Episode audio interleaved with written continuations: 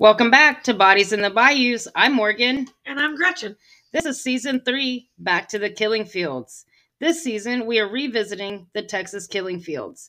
In the following episodes, we will cover a broader area. This is in an effort to connect some of the cases covered in season one. We plan to bring to you some of the known serial killers in this broader area that may have murdered some of the women in the Texas killing fields. We will also cover some of the victims that we did not cover in season one. Season three, Back to the Texas Killing Fields, episode 10 The Donut Shop Murders. So, on our last episode, we gave you kind of the background of the McCurry's family. McCrary's. McCrary's family.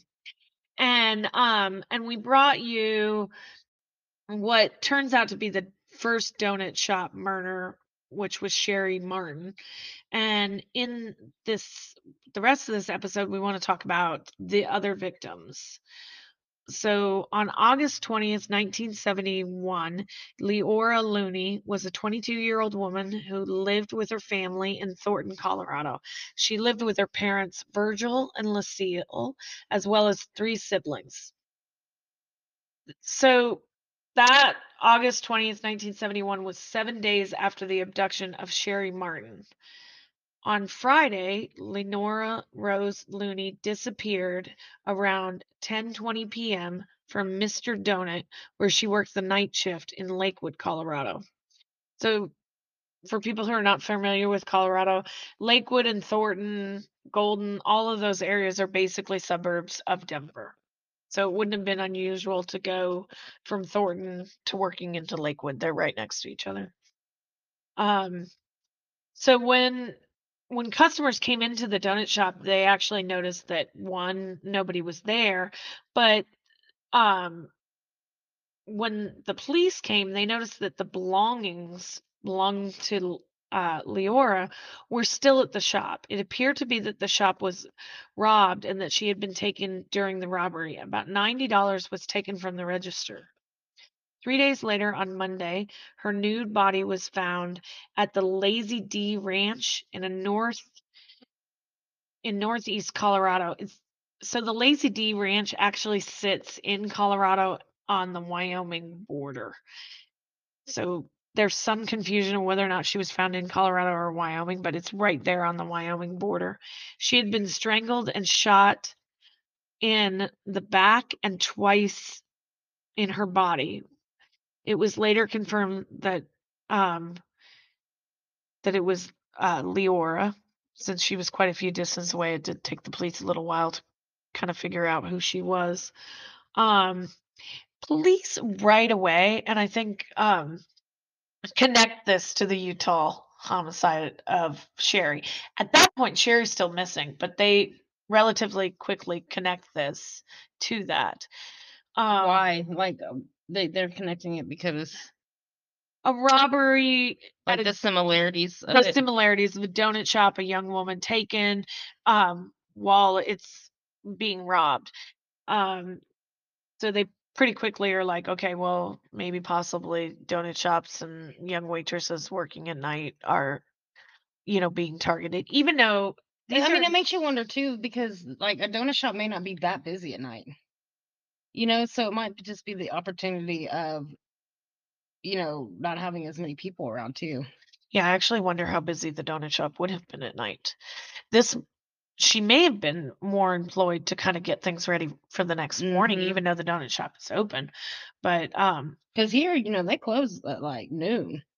right, there are a lot of donuts. Yeah. Um, but there are a lot of donuts. We're in Texas. There are a lot of donut shops in Mm-hmm. Texas. Um, it's not as big of thing in Colorado.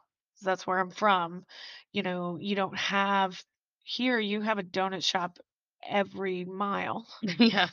So would it be more or less like, you know, hey, let's go get a donut. Like, you know, let's go do something. Let's go get donuts. Because it would be a like rarity, maybe. You, you know what I mean? Maybe. Um, to me, uh, during this time period, I was thinking that they were more uh, like bakeries. For us, Oh uh, yeah. like it does say Mr. Donut, but like a lot of times in um, in Colorado, you would have more like little mom and pop bakeries where you would have donuts and then cupcakes and other things. And so they would stay later at night because you would have those other treats. Where in Texas here, you're just kind of associated with the donuts. Well, and you know? kolaches. Yeah, well, lots of kolaches.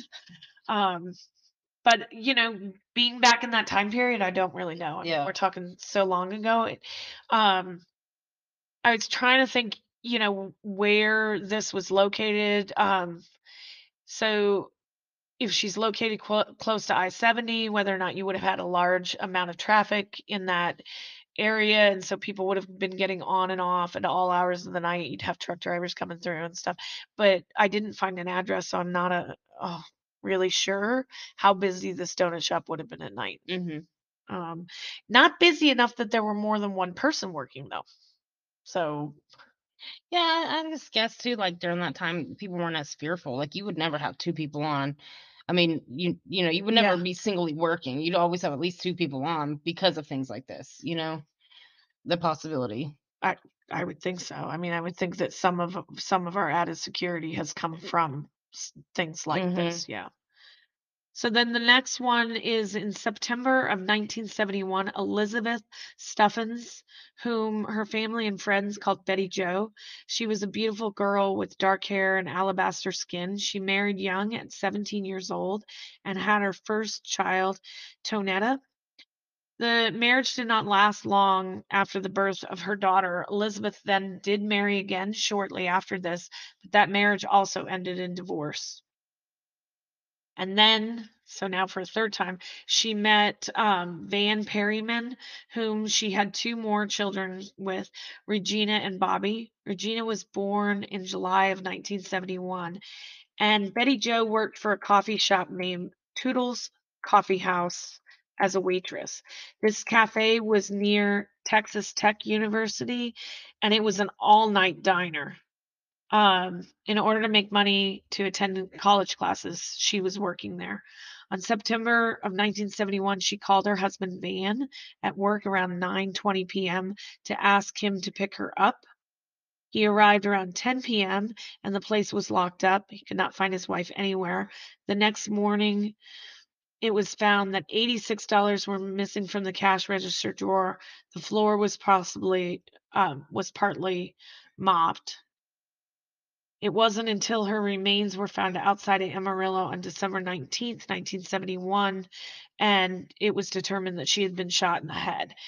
So, this is one of those, though, where there's definitely some early speculation on what kind of happens here. So, Van is looked at as a suspect in this case.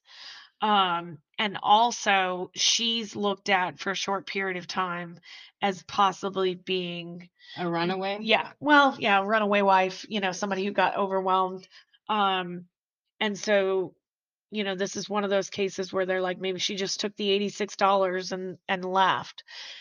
I know $86 was more than what it is today, but I don't find that people walk away with, oh, just hey, maybe, you know, I'll take $120 out of the cash register and I'll just start over somewhere else. But it was looked at as a possibility. Right. And then in February of 1972, Cynthia Ann Glass of Portland, Oregon, age 25, was kidnapped. She was found near Wooden near Woodland, Washington. The same gun that killed Cynthia was also used to kill the conveys. So we'll talk about them a little bit later on. But just to give you an idea of how some of these cases connect up, um, because Portland, Oregon, I mean, these cases go back and forth. So you have them in um, in Portland, Oregon, in Texas, um, um, in lots of different places, and you start to wonder how exactly did they figure out that these were connected? Because again, we're getting a little bit farther out of donut shops. And as far as Cynthia goes, I don't know exactly where she was kidnapped from. I don't um, unfortunately, so much information has kind of gone missing on some of these. I know that uh, Barbara Joanne Mormon age 22 of Irving, Texas, which is near Dallas, was kidnapped from a grocery store. But again, I don't have much information on that either. And then um, a woman named Bobby Jean English, age 18 from Texas, is connected with these cases. But in all the digging that I could do, sadly, I couldn't find anything about Bobby either and where exactly she goes missing from.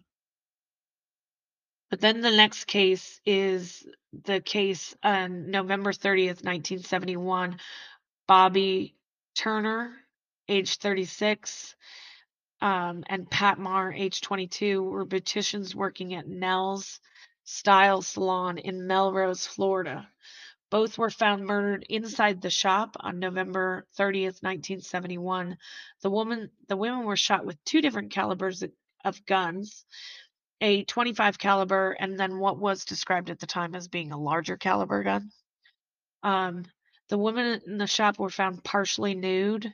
And then you did the research on this when it was said that they were partially nude. Did you ever find out if they had been sexually assaulted or they just never released it? So that was not released, I don't think, at the time of their murder Uh-huh. until a um little bit later. when Bobby's daughter was found. I think is when they released even more so with especially with the other caliber.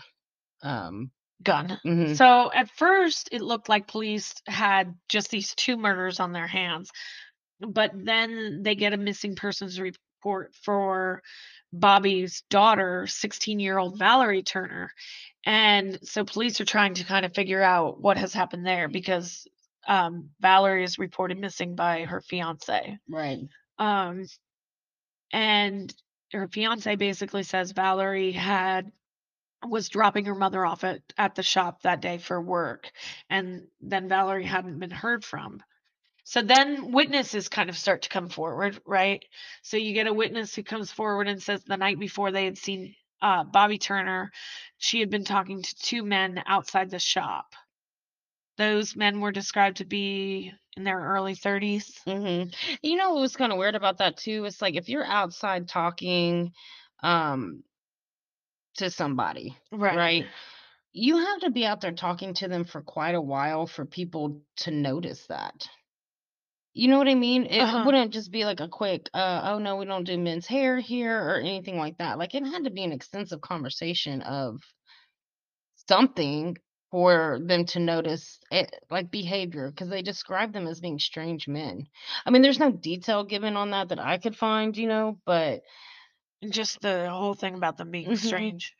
Um, because if we were outside at work talking to somebody, I don't know if that would have come across as being strange, no, I don't know if you know? yeah, you kind of I mean, unfortunately they didn't release that, Mhm. but there had to be something there. And you know, you kind of wonder about this because so this seems to be the night before. So maybe it's her reaction to them. Mhm. Like and maybe it's body language. Yeah, right? body language that she has that they're like the way that I, you know, the way that I saw her talking would have been maybe that they She was guarded Yeah. or something like that, right? So, but then this sounds like, if you think about it, so she's outside talking to these strange men the night before their bodies are found. But then the next day, Valerie drops her mom off at the shop. So she was either dead inside the shop when Valerie drops um, her mom off, or or is this this is Valerie's mom who's out there Mhm. talking to him? Mhm. So, so this is strange. So they were held up in that shop for a period of time, or I wouldn't think so because to me, if you're saying that the daughters dropped their back off at work, which is what we're reading in the in the articles, right? Then they've gone home for the night. okay. So Right. then, so because the next she's morning, seen talking to the strange man the night before, okay, right? And then the next day is getting dropped off by the daughter, and, and that somebody, so it's almost like they were casing that shop. Mhm, You know, like they had kind of approached her to see what was going on. mhm. And and maybe the strange behavior could have been her just simply shutting them down where they were going to do this heinous crime that night Right. because they typically do it at night, right? yeah. So Well, So I think in the other cases we have um, information that they did actually case case places. Mhm. So so it's a possibility that you know they they were kind of checking it out. And if you think about like the daughter's dropping her mom off at work, she's probably picking her up from work too. So if she was outside talking to these two strange men and Valerie drives up and they see her, they may have kind of put their targets on her at that point because now they've seen a young woman who seems to be what they're interested in. And we don't know like uh, how late at night it was either, but we know like salons can typically get a little bit busy after work too. Yeah. So, you know, it's possible that their intentions were to do something that night, but there was too many people. Too many people around. You know, yeah. because they may not have been able to control that many people. Mhm. I don't know. I mean, that's just talking through the conversation, but you know, um, something had to be Something had to, yeah. almost like red flag, something. And then you have the truck driver who came forward a couple days later and said he witnessed two men, also in their early 30s, who escorted a teenage girl outside the salon at 8:55 in the morning. Yeah, and you know, I I put a lot of emphasis on that time because he was in that parking lot um doing his trip log, Okay. right? And so if you're filling out your trip log, you're you know what time it is because you're looking at your watch and thinking, okay, whether it's five hours ago it was here or I have stopped here or I took a break, whatever it is, because you know they're very strict on those things, Yeah. right? Regulated. So I, I take a lot of that into consideration that he's probably right about the time. Right. And it sounds to me like he's done this before they've even opened for the day. Yeah, so I mean if I think he they did. And I Mhm. mean, I don't think it would be strange that Valerie would drop her mom off, maybe go into the shop, say hi to Pa- Pat, and then be like maybe gonna head back out and go to work. Mhm. Um, and that's when these two men before the shop gets open come in and and confront them. Well, and there's one thing that I can tell you too, because I was friends with somebody who was a beautician for a, a long time. It was not uncommon for them to actually go into work early and like curl their hair, do their hair, the you know, for the day. Yeah. right? And so she could have possibly been like, "Hey, mom, let me use your curler." I mean, there could be a multiple reasons why she was in there, but it's not uncommon for her to be like, "Oh, let me use the makeup mirror or whatever." Oh, you right. know, I mean, because she she's it to work Mhm. too. Yeah. or school, I think. Okay, so she she's it to school. Mhm. Yeah, so you can you can see why she would be there early in the morning, Mhm. kind of or getting let ready. me or get some more hairspray, or I Yeah. mean, there something has made her go inside, right? Yeah. And um and so she's but she's missing at that point, so they don't have any idea where she is. They had a suspect early on, a man named Charles Parker, who was arrested for another crime nearby, and so they started to look at him. But as far as we could find, that wasn't a violent crime, and so they ruled him out relatively quickly. Mhm. And then they also suspect um, had a suspect because Valerie was young and she was engaged to be married. Um, Michael Jackson was also a suspect for a period of time. Valerie's body was found on June 25th, 1972, by two young boys. The initial identification of her body was done by the engagement ring that she was wearing, Mhm. and then later by dental records. So I mean, and, and it, when they did discover the body, they were pretty sure at the discovery that it was going to be Valerie. uh-huh. hmm well, they probably didn't have that many missing people around that same age. Um, and at that point, they come up out with the fact that Valerie had been shot with a 38 caliber gun, and that that was also used to shoot one of the other women in the um, shop. And these women were shot multiple times; it wasn't just one shot. So it, they were shot several different times. Right. Um, so again, this is one of those cases where pretty sure that you know um, the ruling out of of Michael Jackson and possibly even the ruling out of Charles Parker only actually came when ballistically they matched these guns to the McCurry clan. hmm So.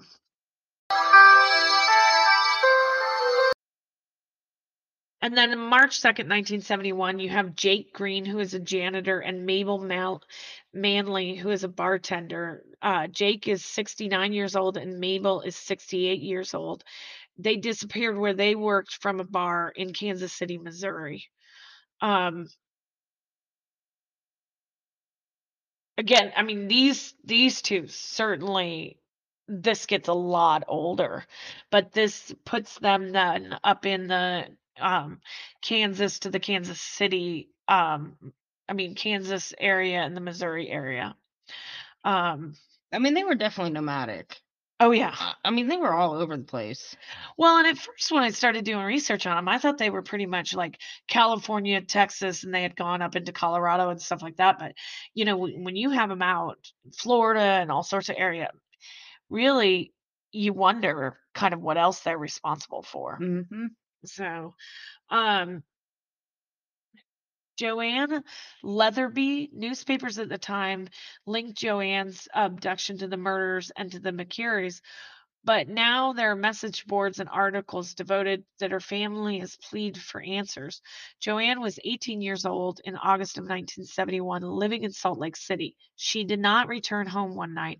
Her family went out looking for her and they found her car, a Chrysler, on Westminster Avenue. It was near where she had been hanging out in a field with friends. The day after her car car was found, two men fishing in a um, in a drainage canal spotted her body.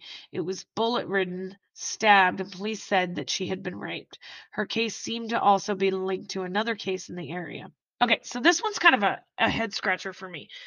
So early on, you get newspaper articles that absolutely say that she is one of these victims. But then when I started combing through like message boards and um, kind of some Facebook pages and stuff, her case apparently is still left open. Now, for them to be up in Salt Lake, that would not have been unusual. Certainly, the timing, August of 1971, we know that they are in the Utah area. But there are some some odd things here with this. She's out with friends and they're all kind of partying a field, which this to me is not very unusual because Yeah. I also kind of grew up in a fa- in a small town, so sometimes we partied in what people would refer to as a field. We had Yeah. names for them. Well, yeah, you have names for them, but you're definitely on like a back road and you're Yeah. literally pulling into a field. So I know exactly what you're talking about. And so It's like when you see the fire, turn there. Ex- exactly. So, um, but at the same time, it does seem like so she is shot. But my guess is over the years, um, she her she has not been ballistically linked to any of the guns that they had. And so for me, I'm starting to think that maybe her case needs better examination. But early on, they were definitely putting this as a as a possibility. Well, I, well, and we know that even the case here in Texas City that we covered in season one, Uh-huh. they were definitely looking into them on one of those cases as well, but they knew ballistically they Right. didn't connect, Right. right? But they knew that was going on. Uh-huh. So I can understand why they would think it's possible. Yeah. But I think probably it's not. Yeah. So, although in defense of that though, you know, they were known to send Danny, the younger chi- child, well, I guess he was a child or young adult, into situations to kind of case places and to look at things. So you can see how he could be hanging out with other teenagers. Maybe convinced her to leave the party with him. Maybe. I mean, I get it. I mean, that seems like a stretch to me because I just don't know how socially adept he could possibly be to like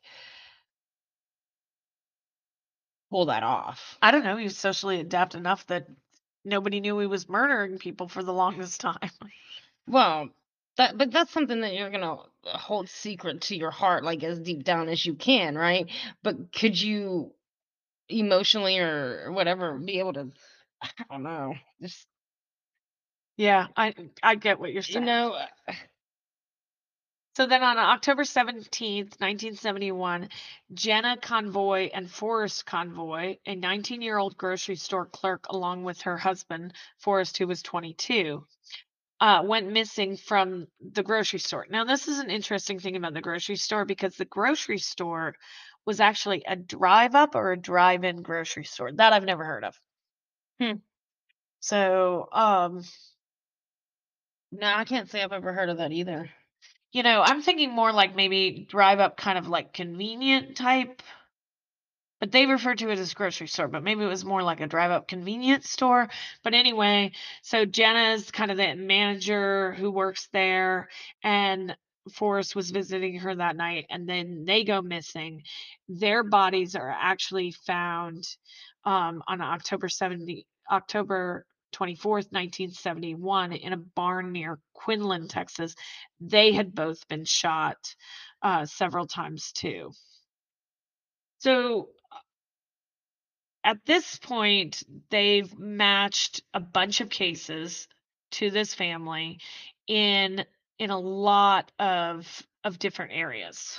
Um, so you have Florida, um, Missouri, um, Utah, Utah, and uh, Colorado, Colorado, and and that Texas. they they are serving time in California for the uh, grocery store robberies that we talked about in the last episode, and then also for uh, shooting a police officer during those robberies. So at this point, it almost becomes like a um, war between the states. Who's going who's going to get who? So Carl Taylor and Sherman McCrary were indicted for murder and the abduction of Leora in Colorado. Sherman's wife, Carolyn, who was 45 years old at the time, so she fought extradition for quite a while to um, did not want to go to Colorado. Um, but eventually she pled guilty to an accessory after the fact.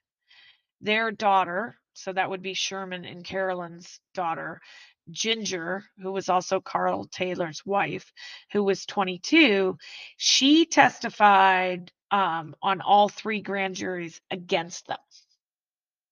Hmm. So, and then she would also serve time in both California and Colorado. Um, she actually had uh, her last child while she was serving time, and that baby was put up for adoption. Sherman um, was the first to be tried, and he was convicted of felony murder and kidnapping. And he was convicted on April 23rd, 1973. He stated that he was not in the car at the time of the murder. He only heard what he thought was her being strangled, and he didn't know what was going to happen to her. And then he said he was disgusted Oh, by I the don't whole know. thing. You're strangling somebody, so what do you think's gonna happen? Well, and what we know, which the jury, of course, would not have been told at that point, but it wasn't exactly the first one that he had taken part in, too, because he was up and taking part in Sherry's abduction and murder in uh, Utah. And you can't be like, and we dropped her off. She was walking just fine. No. So, so he, in his defense, he even goes forward and provides a uh, taped phone call between him and Carl while he was serving time in the supermarket robberies in California. Um, he had called Carl and um, confronted him on the phone about the murders, and he's he's basically confronting him on the phone and saying, you know, you need to tell people that I didn't have anything to do with um with this and um you know, kind of telling Carl what Carl needs to do about these allegations. So, um and that's his that's his evidence to say I didn't do it. I didn't know anything about it, but I'm having this phone call with you to tell you you need to clear up anything that's gone on here.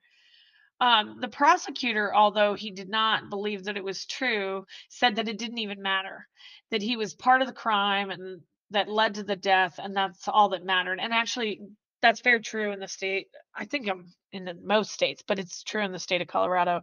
If you're a party of some crime and that crime leads to murder, then you're you wouldn't have mattered whether or not you strangled her or not. However, he also stated that he believed that Sherman had fired the two shots that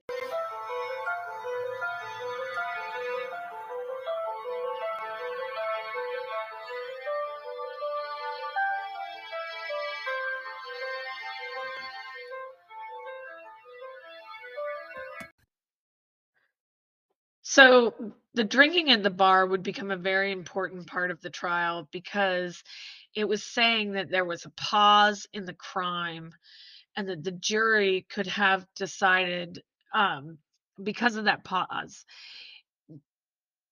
So basically, they had a chance to change their mind. So it's like um the difference between whether or not um it was like a passionate and like you go in, you rob the store, you kill somebody, and it just kind of happens, which I don't think necessarily it just happens. I mean, you obviously chose to go in somewhere with a gun, but um but the difference between that and you're committed, like she's out in the car, you had a chance to make a change. Um and so it would have been possible that Sherman would have gotten off on this if they had not stopped by the, at the bar, or at least would have gotten a lighter sentence. Why? Because um because the way the laws are are written in Colorado, if if he had if they hadn't been sitting there in the bar together kind of like taking this break and then Carl had just gone off and killed her by himself, then the law would have looked at it as Sherman not necessarily being a active part of that crime.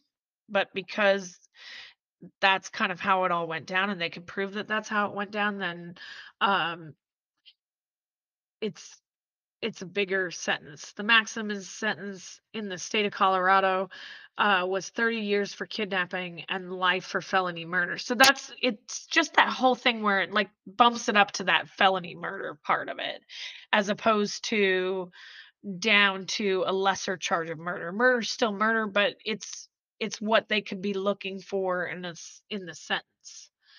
Um. So so th- they're both in Colorado, um, both serving time in Colorado. Sherman Raymond McCrary uh, was 60. Um, so Sherman Raymond McCrary, when he's 62 years old, he's an inmate at the Fremont Correction Facility. Um, so he kind of spoke to the guards while they're making their rounds, kind of doing a little bit of small talk. And then when the guards came down hours later, they found him dead in his cell. Uh, he had left a suicide note stating, I am old and tired and tired of doing this time. This was kind of a coward's way out. Um, and so that was kind of his end. Carl um, was still serving time in Colorado in um, in 2022. I haven't really looked him up since then, but he was eligible for parole at that point in time. Uh, so I don't think that he was granted parole, but uh, haven't quite gone back and looked at that. Yeah, I haven't looked at that either, but I do feel like somehow if he was, I do feel like it would have made news. Yeah, because I mean, I've I've googled his name enough; it just hasn't come up that he got out. Mhm. Um, so Sherman's wife actually divorced him, and um, and then she and Ginger actually ended up living the rest of their lives together. Um, and so the children were pretty much given up into into foster care or given up for adoption. But then in July of 1973, Danny would actually go on trial for the Texas murder of Jenna McCoy. Even though Jenna and her husband Forrest were kidnapped and killed together, the district attorney's office only charged him with one murder. So when I looked at this, I was like, oh, that's kind of weird. Why did you only do it with one? And I think the reason why they did this is if they got an acquittal, they could have gone back and charged him with Forrest's Mhm. murder. So, um, and then, um, so he he's um he claimed that his father and his brother-in-law were responsible for the murders that he wasn't responsible at all. But at trial it was an aunt of jennifer jenna that testified that she recognized danny as being a man she had seen in the f- store four days before the abduction several times up until then and so it was believed that he was uh, casing the place. So he was sentenced to life for um, in prison for his part in the murder, and he died in 2007. Um, so the last part of this is kind of interesting. so there was a podcast that uh, years ago that actually did um, a whole podcast on the donut shop murders, and you can't actually listen to the podcast anymore. Um, it's been taken down. But for a long time on that podcast, there was a discussion board about the murders. And what actually happened with that is that the um the children who had been given up for adoption and then also the children of one of the victims made contact with each other and we're talking on there. Some of the children who get been given up for adoption were able to actually kind of communicate with their brothers and sisters who they hadn't been in communication with, but they were also communicating with one of the children who had lost her mother. And they really talked about how healing it was to actually have those conversations, to be able to talk to each other, you know, and to know what had happened so I thought that was kind of interesting to see that um, happen. I've looked at those message boards, or at least copies of those message boards, because they've been taken down.